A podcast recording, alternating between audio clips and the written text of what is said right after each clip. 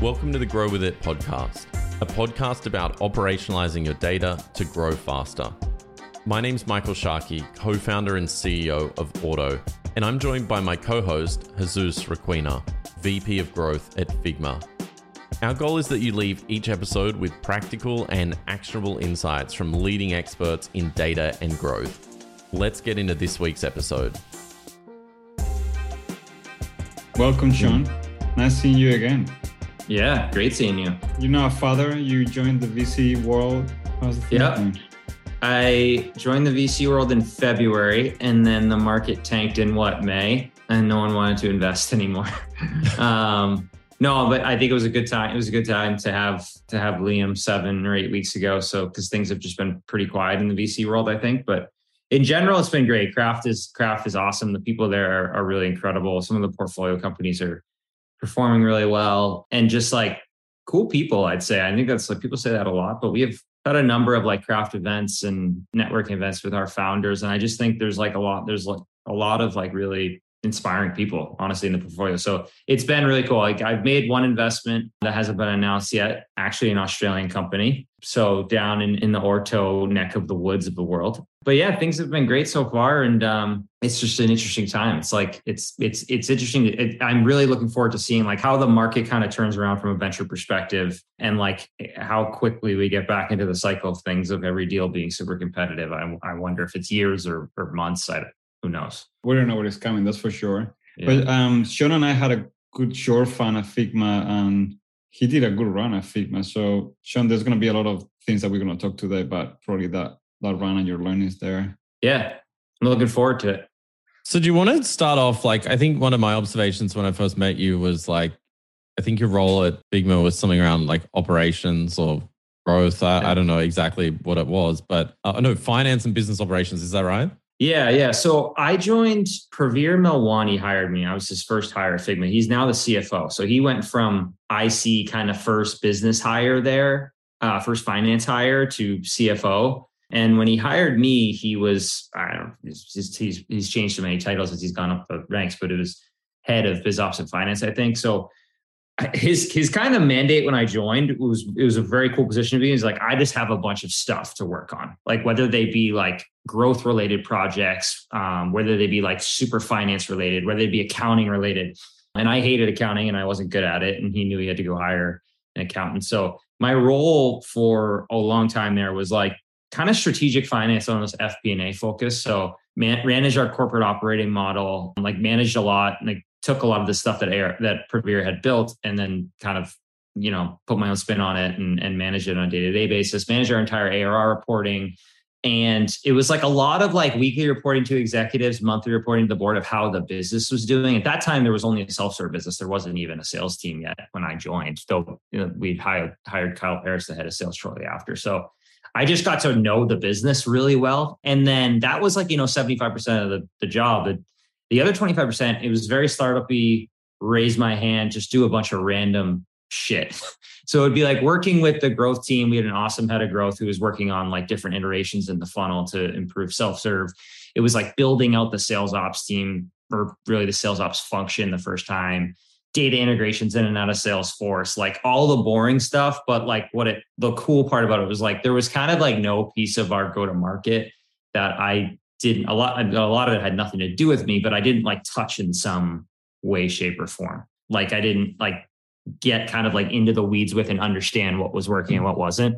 Um, so it was really cool to watch the business go from you know 40 people or whatever it was when i joined to 500 when i left and you know under a million in arr to where it is now which i don't think is public but you know in the hundreds of millions. So it was a really cool experience. It was just able to like learn a bunch of different stuff I don't know how much like I actually I like to be humble. Like, well, say I and we a lot. Like, there's some great kick-ass people at Figma that like taught me a lot. Like, and it was kind of just along for the ride type of thing at points, but it was cool.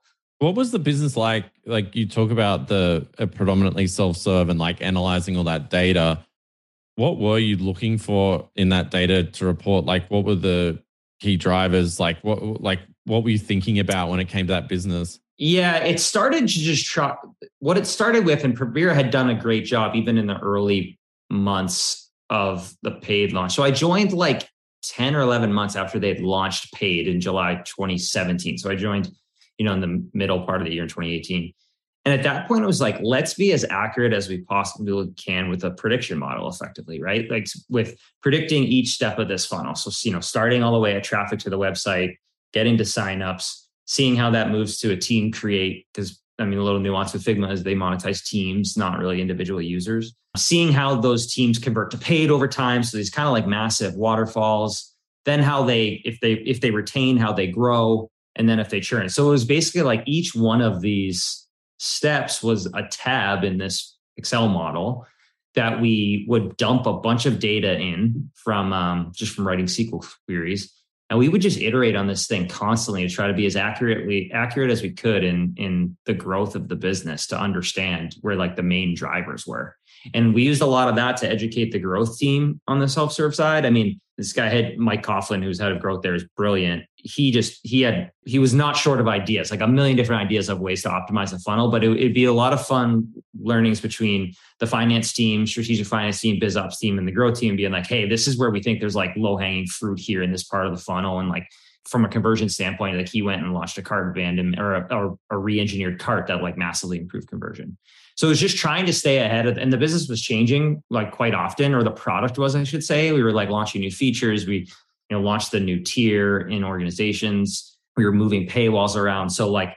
something would change and you'd have to like stay on top of that. And the model would just take a lot of like kind of the purpose of the podcast, a lot of looking at data. And we were lucky to have, you know, millions of rows of data because we had so many users at Figma, even in the early days.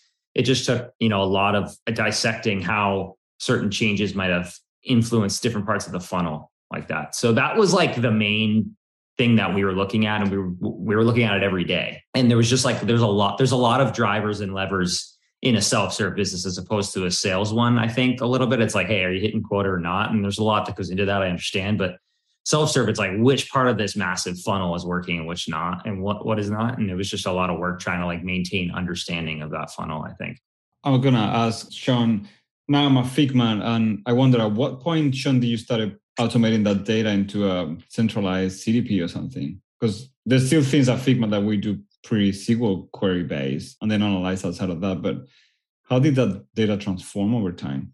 Well, I'm trying to think of like the best way. The the interesting to get super specific of Figma is like I've I don't have a, a great deal of reference because Figma was the first like true SaaS startup I worked at, but very SQL heavy culture like everything was done in SQL and talked directly to at the time we were on Redshift and AWS. Now the, the business is on Snowflake. But if you wanted to create a new table or a new view of data or whatever, like you needed that done in SQL and it would run in the ETL process every night. And then it would like kind of, it would be automated from that point forward. You know what I mean? Like I created a new tape. Like I, at one point when we were looking at sales, we wanted to look at how, how sales organizations, I say orgs was the tier, how did it look like they were going to upgrade, right? When they hit their three, they hit quarterly upgrades. And we could pull all that data from a combination of Salesforce and in the product. And basically, I just like pulled it, made a new table, gave it to the data team, and then it would run. And then from there, it would run every night. So I did like do the original engineering, I say with air quotations in SQL. So up until when I left, still maintained. Like I remember at one point we we did a lot of work to onboard ourselves to Amplitude, and we churned off of it in like a quarter like we must have been trialed. I don't know if we ever actually paid for it. We churned off of it so fast. And I was like, kind of shocking. I think might have hurt it. That culture might have hurt Figma a little bit, maybe not, but I just think like sales folks, even when I left, especially in the early days, like if they wanted some unique insight into an account, like they would have to like kind of beg someone a new SQL to go figure it out. So I don't know if that exactly answers your question. It's just like that was the culture that like data explanation was built around was like could you manipulate the data you needed in SQL straight from a you know straight from Redshift? And then like for the finance team we dropped that into Excel a lot but that's why the data the data team kind of like rules all at Figma because they have the power I don't know if that answers. That, does that answer your question a little bit? I, I think I so. I think oh, it's just a conversation more than yeah, anything yeah, else. Yeah. But one thing that I noticed that other startups maybe take more time to do is to centralize that data, every single thing into one Redshift or something. Mm-hmm. I think the the Figma did that very well at the beginning. So they put every single thing into a Redshift from yeah. very early. Oh days. yeah, exactly. Yeah. So the data team is really good at we just these facts tables, which it's kind of crazy to me that I, they were so common knowledge and used so often at Figma that I kind of thought like this is just a thing that exists at like bottoms up SaaS companies. They have these facts tables, so they have like user facts, domain facts, team facts, and it was basically they would just coalesce all these different data points and tell you everything you could possibly need to know about a user, a team, a domain, or whatever it may be. And they're updating it, improving it constantly. So it wasn't when I say this data sitting in the warehouse, it wasn't raw. It was like the same thing I just said. Like the data team would be like, they'd come up with a SQL query that would generate this centralized table of every user when they signed up, you know, what their job title was, how active they've been, how active they've been in individual features, how many teams they're on, like all of these facts that was just like, if you wanted to run an experiment, if you wanted to figure something out of where low hanging fruit might be, like I was saying earlier in the finance team, like the tools were at your dispense there. You just needed to know how to SQL to write SQL to query into it, but like it was all very well organized from from when I got there, and and it was always improved upon, which was cool. And that's not like common knowledge, like, or that's not something super common. Common is what I'm learning is startups would be like, yeah, we have kind of like this raw table dump from segment into our uh, data warehouse, and they don't kind of like organize. They don't take the time to organize the data, and I think that probably hurts them in the long run. But it's easier said than done because they're probably doing a million things at once when you know you're a Series A, Series seed startup. But it yeah, hasn't been Figma's, as common as I thought. Figma's got to be unique in that, like in that sense, or at least that stage you saw where everything was sitting in something like Redshift. I like, yeah, I work with these businesses all the time, and like it's very rare you see structure early on. it's normally just like you know, like there's stuff everywhere. But I mean, like there's a nice, there's always a nice footprint across like all the apps they're using. Like you know, you, you can get data out of Segment, Stripe, wherever you need to to recompile it. So it's not the end of the world, but totally. it definitely does help having the historical structure from early on. Figma's story, I feel like, is so unique in that the, the time that it had, like the patience that it must have taken from investors. Like, I don't I don't know the exact timeline. I think it's well documented in like Twitter threads and, and articles and stuff, but like they founded the business. It was like five years until they launched paid. And when they launched paid, they already have like hundreds of thousands of users on the beta. Like, and they took the time to build. So they had like 35 engineers or something when I joined. They had 30, you know, engineering product design or something like that. And they had myself and Praveer. They had the growth individuals, which were kind of product D, and they had like a handful of marketing. So like there was just so much investment on the infrastructure of the tool and even on the data side. Like they had done a lot of great work on the data side with these facts tables and these different these different ways to arm the business or to just know what was going on. And a lot of companies you know they raise a series seed and they go and they launch paid and like they're from that point you know they're after it. They're trying to get as quickly as they can to the a and their time is spent on improving the product to improve customer acquisition or growing that sales team right away. You know what I mean? Like they don't, they aren't afforded that level of patience that it felt like Figma had. And I don't think that was easy on Dylan and the team, but it, it is something that Fig, it's like a unique advantage in a way that Figma had that I feel like you don't see a lot anymore. I agree. I agree. And I think that infrastructure um, helped the rapid scale right after the launch. Um, mm-hmm. I think that's really accurate. A lot of companies trying to launch the product and they don't have the data infrastructure to measure anything. So they're building all of that while they're launching and yeah, then they get all uh, the things wrong. Yeah. What's the saying? Like you're putting the you're like installing the landing gear while the plane's flying or something like that. I don't know. So they're installing the wings while it's flying or something like Figma kind of I mean, it was always you notice tough, something but. really you notice something really important, which is because Figma had the data in those sheets, like in those tables, it was really easy to access what was working and what is not. So Mm-hmm. The business could optimize at a really rapid speed. Where there's a lot of companies that they're already in the hundreds of millions of dollars and they have no clue where to optimize and they go mm-hmm. blind everywhere.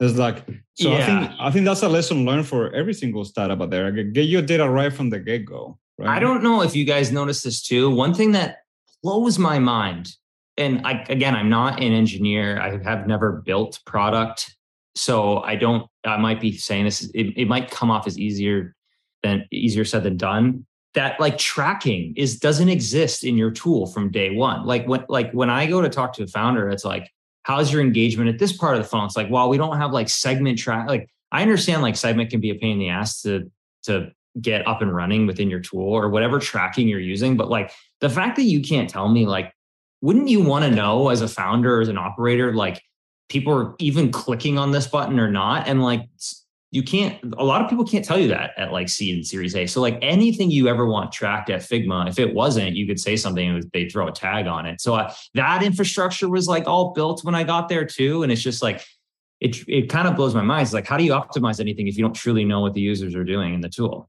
Yeah it does seem like uh, something that happens a lot later on like I don't think segments terribly hard to set up. It's just like a lot of people don't do anything with the data. It must take on. some level of discipline that I don't appreciate to like institute tracking in your SaaS tool, but for whatever reason, it's like a lot of times it's like, no, we haven't done it yet. It's like feels like something would be way harder to. If like you get if you get motivated people like that are trying to solve the problem, you can get it done like you know super quick.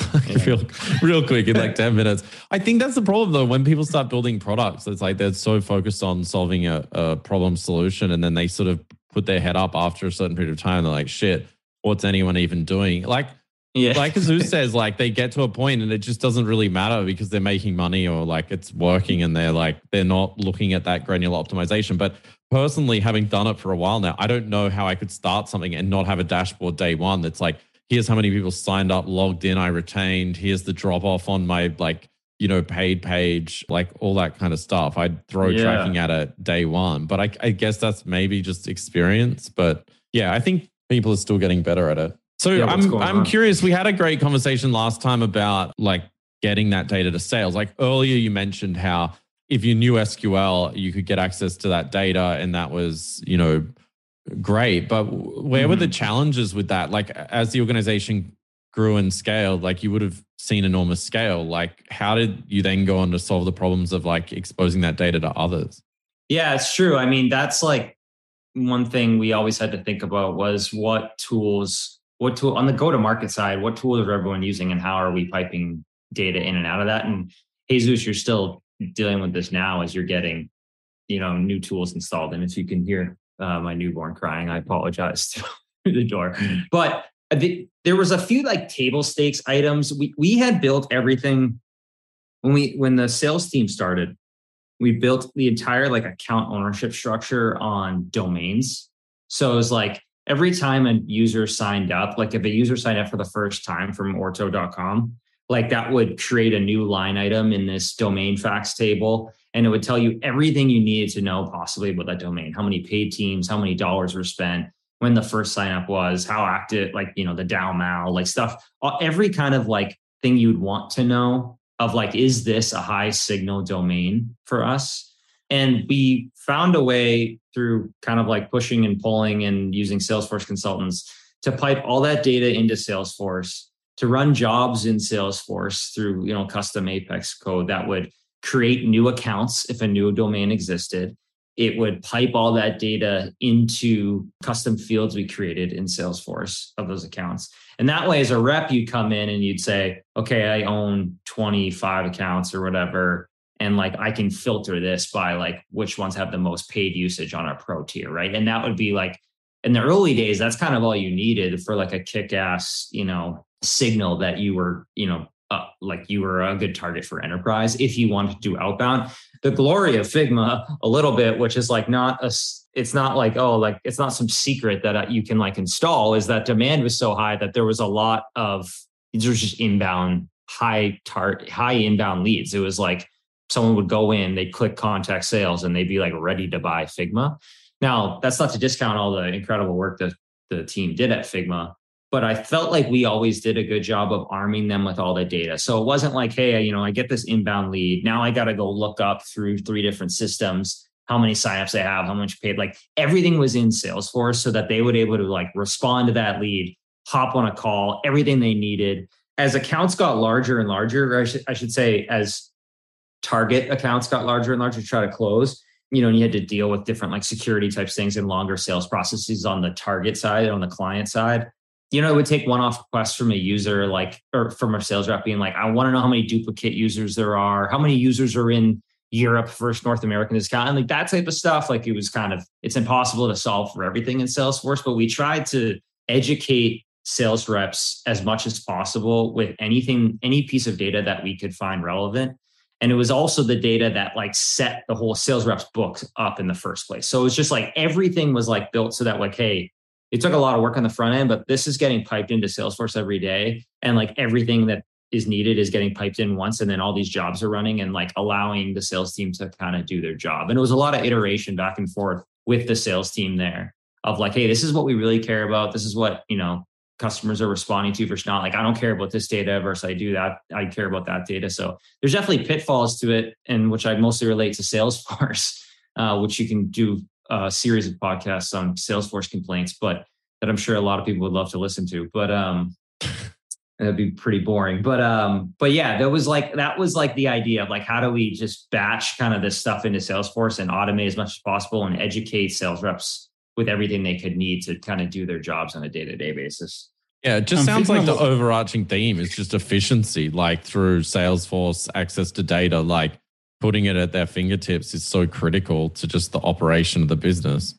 Yeah, I think that's right. Yeah, it was efficiency and it was also like, no, I think that's the best word for it. Like, I, I it it just seemed like the logical thing to do to, as well. It was like, why have it? Why come like create random account books off of like lists of either domains that are using Figma or like target accounts when like we can just let the data do that. We can let the data with like the right logic create the own their own books of accounts, filter them the way that they need, and educate them on what they would need to you know effectively like fill out an order form and get and get the customer closed. And that just led to really slow, like really quick sales cycles, which you know helped accelerate the growth of the business. And and I think this goes back into what we said before. Like Figma was able to do that because you have the right data infrastructure to mm-hmm. then put in sales How many companies do, do I know that they want to do some product telemetry to sales and they don't have any product telemetry structure in a way they can put it in any Salesforce. They might have Salesforce, but they cannot do that. Um, yeah, it's true. it's true. It's such a, it's a multi-step process, and you have to start with organizing your data from the firmographic stuff, like you know the user email and when they signed up, and then the telemetry stuff, and then you know we use Clearbit to augment it. Just like get all that organized. Then you got to get in into your destination. You know, most likely Salesforce, or you know sometimes like tools like Marketo and SendGrid and all those other jazz that we use and then you got to like figure out how it's like how it's operating once it gets in there. And then we also made sure data was coming back from salesforce so that everything so the source of truth was always you know the warehouse. So it's a multi-step process and your data is useless in salesforce if you don't organize it on the front end the right way. Exactly. Was that data ever used in the early days in marketing or growth to upgrade users self-serve? Yeah for sure. That I was kind of alluding to that earlier the growth team i mean well the the data scientists, there was only, you know, data analyst scientists. I don't know. I guess they were like both. I don't really even know the difference between the two. They were everyone at Figma in the early days could kind of do both. They were both designing how the data was structured as well as like running point on experiments. They, they were, you know, the ones creating these facts tables. So they were just such like kind of SQL whiz and, you know, stats nerds. I like to call Wendy sometimes, but um, they were just so good at design at, at, understanding like what's working, what's not in the funnel that they would use that data to educate like the different projects on the growth team. And like like I said, whether it be yeah experiments, whether it be massive experiments like the one they ran shortly before you joined, or I think I think shortly before you joined the the re-engineering of the free tier, which took a year to do, and you know led to substantial conversion increase in the business or smaller projects like cart abandonment stuff or yeah like cart reengineering or you know bumping up team creation like 5% because you know we monetize teams so you couldn't monetize the user unless they created a team. So it was kind of like small to big but they would use kind of all this data in different ways. I mean we're still doing that but i think the point i'm trying to bring is unless you have the data structure to do so, you can't even run strong hypotheses on what experiments you want to do as a business. So I think it fed everything. Mike, it's really amazing how from the early days the data was feeding sales, it was feeding like great experiments on the product, it was feeding great modeling for the forecast of the revenue. Yada yada yada. So that's something yeah. that I, I would take if I'm any startup out there starting right now. I would put massive investment into that. Just make sure that you track everything. You have good data infrastructure by the way, it was also powering our fundraising because the other thing that blows my mind is just if you ask 10 different, not even startups, like high flying unicorns, how they report ARR, you get 10 different answers. You might get 12 because like one company reports it in two different ways.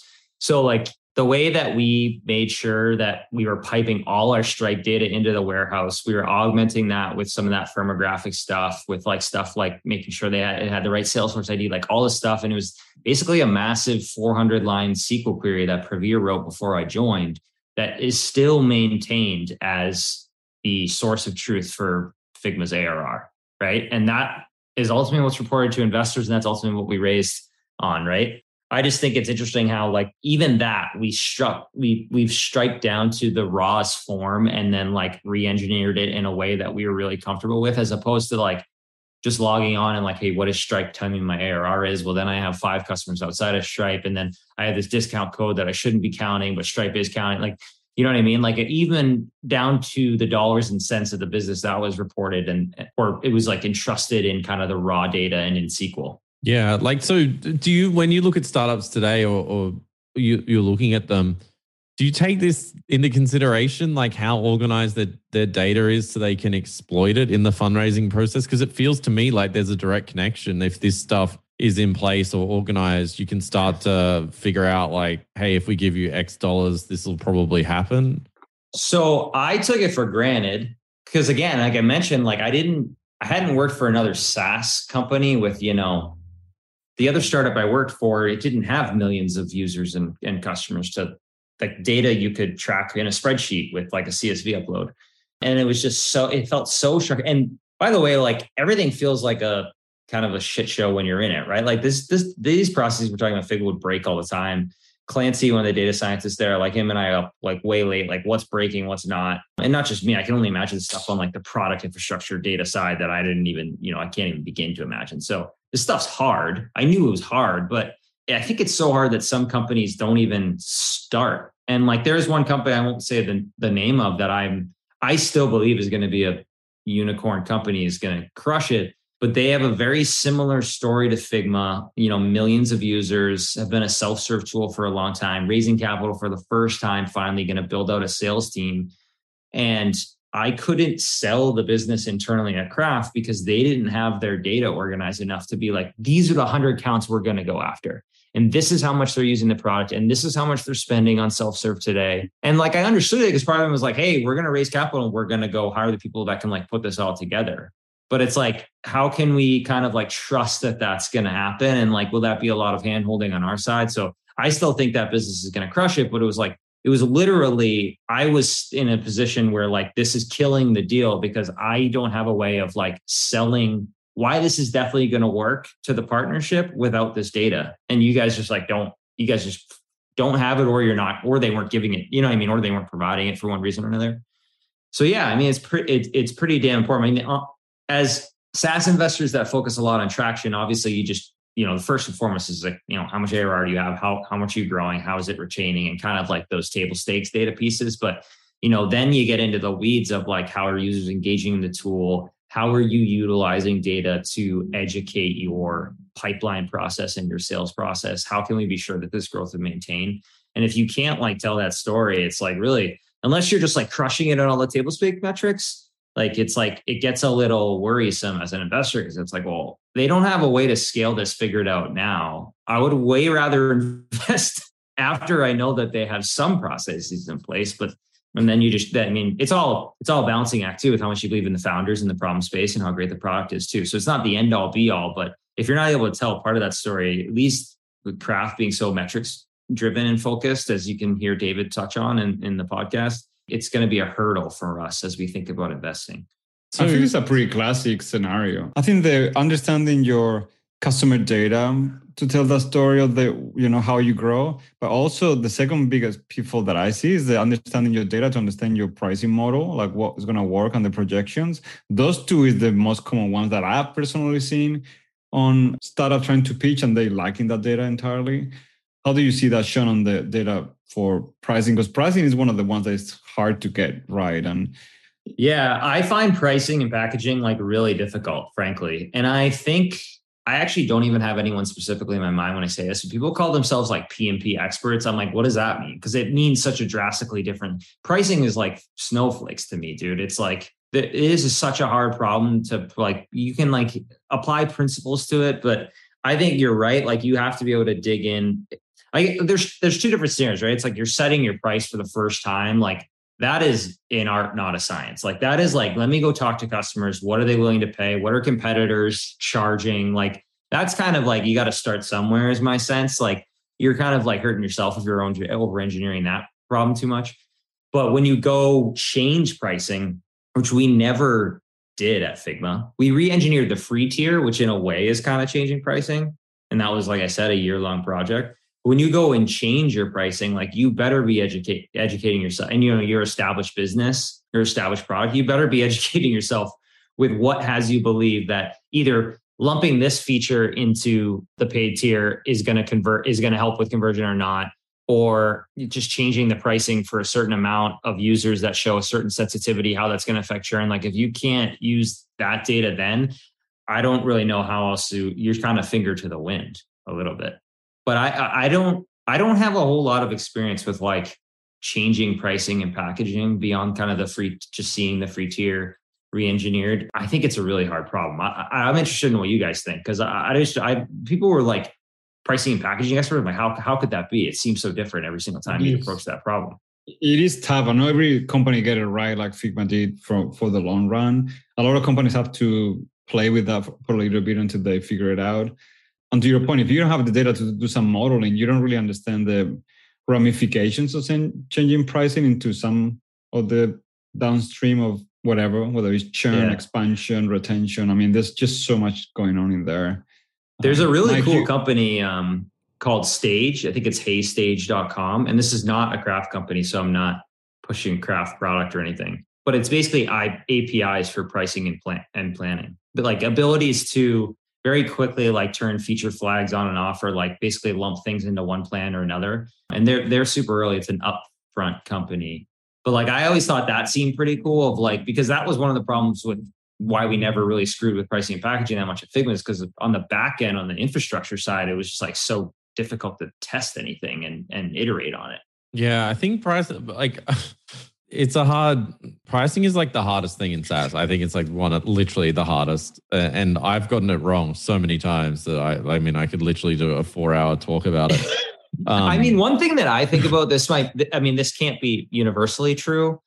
If you have a good product and you have your tiers and your pricing generally correct, are you?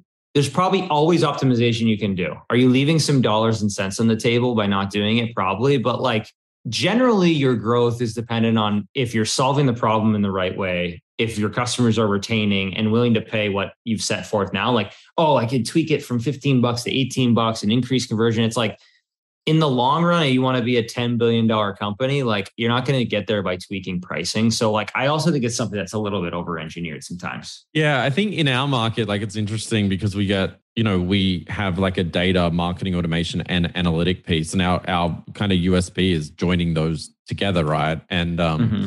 so the, the real challenge is you've got users that'll kind of like exploit one of those areas. And then you've got others that, you know, are kind of using them all together. And so, like, the thing we've always struggled with is, well, there's certain limitations, like the things that cost us money that we need to get more margin from. But what's worked well for us is just get people into the product right? Start them low. I, I remember patreon like i'm sure many people know that company. They started in our in our first product paying us five dollars a month. Like that no one knew who the hell they were. And that got them in and they just started using this canvas and like they wired up automation for the whole thing and I don't know. I mean, like the growth in that account was insane. Like I, I don't know the exact number, but it was more than five dollars a month at the end. So that land and expand sort of charge yeah, as yeah. they use more. And and what that does to net retention over a long period of time is phenomenal. Like that's the the perfect scenario, right? But then if your only lever in pricing is some sort of tied to their growth, as you add new features, like there's always that beauty of having add-ons. Like, you know, and I think Figma did that with FigJam. It's like add some uh, FigJam seats on. Like it's really those add-ons as well can drive ACV increase rather than relying on the natural like exponential growth of quite frankly unicorns. Um, yeah, yeah. Yeah, and also some companies have more complex feature settings. So when your SaaS is just seats and a assignated cost to the seat, that's pretty straightforward. But some companies mix seats and uh, usage pricing. Yeah, so, they mix them. Uh, That's another thing. I I get a little turned off when a company has like five paid tiers at like Series A or whatever or seed. It's like what's working, what's not. Like you're just distributing customers into too many tiers. Like if you want to experiment, like, and I understand you're kind of given in this position where you're like, well, I have all these different like basically packaging opportunities with usage and users, and it can be tempting. But like, I just, I just think you like give me three. You know, maybe if you're free, like four, but like eh, before that, like more than that, like I can't understand like what's working. Yeah, what's I think not. more like, than how are three user, how are nuts. you how how are users moving from one step to another? Are they upgrading? Are they not? Like it just seems like really difficult to me. It, it seems unnecessarily complex. Yeah, I, I don't like. I agree with you. I think I've always just like gone towards the simpler the better. Like, not that our pricing model is that simple right now, but simple in a sense of like, you know, rather than having like annual plans day one, have monthly plans. Like, prove that these people will stick around. You know, like keep your billing system like less complex because there's nothing worse than changing prices when you've got like a ton of people on an annual plan. Yeah, I agree. But yeah, I famously did a pricing change, I think back in like 2018 or something. I think we slightly adjusted the price and my God, like never again. It was just like not of worth users it. like decided to personally email me and it's just like I'm like, what was the benefit apart from like people wanting to kill me and my firstborn child? Like so yeah, it definitely when you have a large group of users that are relying on your product and you shift pricing, it does scare them because like it's like a core tool set. I mean, it's like if So Salesforce tripled their price overnight, everyone's kind of like, holy shit. There's Yeah. So that's my uh, that's my high value add advice on pricing. Stop worrying about it so much and keep it simple. I mean, Yeah, again, well, probably, probably an easy thing to say for having operated a company where you know it seemed to kind of work, no matter what we had done. So I, I, I feel like you're right. I, I think it's the right approach. Is just keep it simple because, like you said, if you're solving a problem, that traction's going to show up in other areas anyway. Like people just wanting to pay you or or use more of your product, and you can figure it out from there. exactly. I agree. Keep it simple, and I think finding the willingness to pay, like you said, Sean, like just do some basic research. Like, what is a prohibited pricing for a user? Based on your Yeah. value, where where you would just like, no, that's too much, and then just do a bit of research, keep it simple, and then run with it. And if your value is there, multiples of the price, that willingness to pay always going to be there. I, I think Yeah. that's where where companies forget. I, I think where companies that play a lot of with pricing either is because it's too complex or because the value is not really there or the value mm-hmm. is questionable, right? I mean, sometimes what's worth spending a lot of time on, which is what Figma did and what I've seen other companies do, is like you can kind of call it pricing packaging, but it's almost just like switching your monetization like model. Like, are you going from user to usage? Are you going from a you know a free tier that was capped or paywalled on number of files to number of users? Like, or it was vice versa. But that type of stuff makes a lot of sense because how are users going through the journey of your tool? But like tweaking it from a dollars and cents perspective to be like, I think I can drive more. Maybe I can increase conversion 5% if I charge 15 bucks instead of 18 bucks. It's like, well, increase conversion by like introducing like a better, a, a cooler feature or like improving on a feature, like spent like spending cycles and energy and time on like this like ticky tack, like dollars and cents game of pricing and packaging. I, I just don't think it's Yeah, worth it. I, look, it's someone who's you know screwed around with pricing over the years many a time, thinking I was genius. My my my learning from it at the end is just don't fuck with your pricing. Just don't touch it. Who cares? Just move on. Like don't even waste Yeah. energy on it. It just doesn't matter. Or make it someone else's problem later on. Yeah, exactly. Because it's just like it just kills productivity and time. I think you, you definitely though have like dumb pricing levers like you know if if like people don't extract value from seats like charging with seats is just stupid uh like you want more of the company using the product right yeah. Yeah, some some companies might get that wrong, like the value metric. Like, what is the thing that people will pay more if you if they need more of it? yeah well i But mean if- here's a real world example like we literally have a way of tracking activities like like segment events because people were sick of paying for segment when they were just trying to track stuff in their product and so we built a like i think a better version of it and we charge for them but not that much but it's stupid to charge for them. Like we shouldn't charge anything because it's like the more people insert those activities, like the the more value we create. So there's things like that where you're just like, this is just stupid.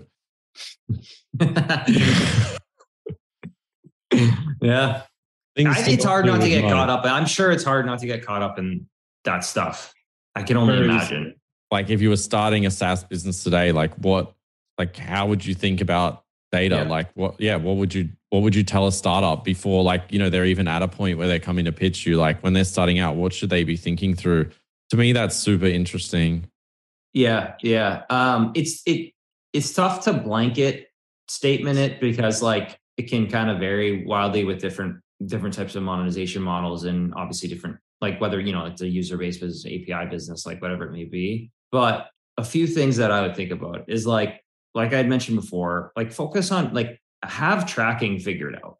Put yourself in a position to even be able to tell a strong data story. And without knowing what's going on in your tool, like you're kind of screwed, right? So just like have it figured out, be able to constantly build, be able to like as early as possible build that dashboard that shows you signups and like kind of the raw table stake stuff, but also like where's drop off happening? Where is usage happening? Like what features are being used versus not? How are they being used? Like just focus on tracking.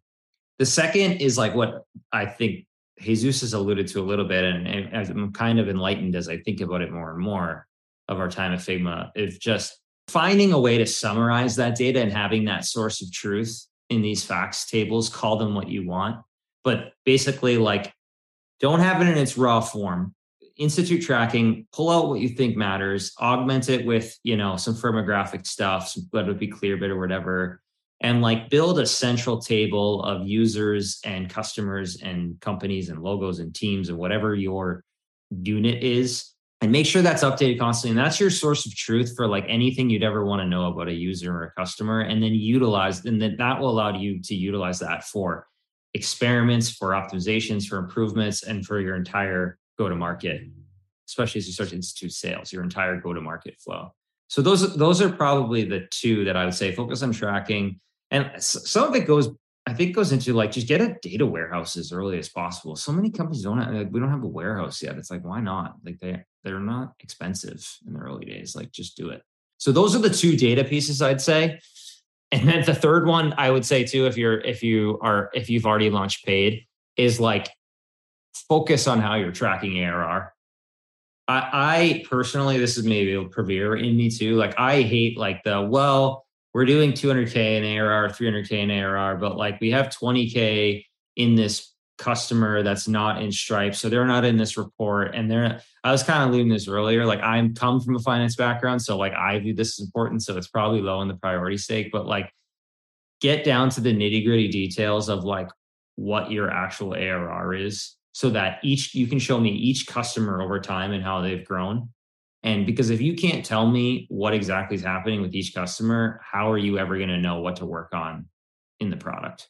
Right. You can't even tell me if retention's a problem or not, really. So, those are the three I would think about from a data perspective. That if I were founding a company or if I was going out for a series A or, you know, even a C, kind of depending on the stage of your product and company, like that's the things like I will want to be able to like have this all buttoned up um, that's how I think about it. Yeah, I think there's some great tools out there as well, like ChartMogul, that allow people to edit those MRR and ARR movements and and do some editing in there to massage it because there's just no perfect system. I mean, we still struggle with this stuff where, yeah, like something's discounted or changes, and you're like, how do we get that out of the, the ledger because yeah. it didn't even make sense, or a spammer comes in, which happens to us all the time. I think there's a product to be built somewhere in there because everyone has the problem. Yeah, like I said, it was like it's like a 500 line SQL query that Praveer built that like if Praveer got hit by a bus at one point, like Figma like wouldn't know how much ARR they have or like how to figure out like how to how to like like dig into it deeper. Him and I had like this institution. Now I think it's been like rewritten and and it's I hope owned by the data team. But but at least we were to the at the point where we could go down to the nitty gritty details of every customer. And it's hard to do. It's hard to do and I think a lot of founders who aren't who are solely product focused like don't really realize how difficult that it, it, it is to do. It takes investment and time, and it's only going to educate product decisions and go to market decisions for you. Awesome. Well, Sean, uh, thanks so much for doing this. It was the insights have been great. I'm sure everyone will really enjoy listening to this, and uh, hopefully we can get you back on at some point. Yeah, I'd love that. It was uh, it was great to catch up. And uh, Jesus, I hope you're taking care of everyone over there in Figma land. Miss, I miss everyone. Oh, we miss you too. Thank you, Sean.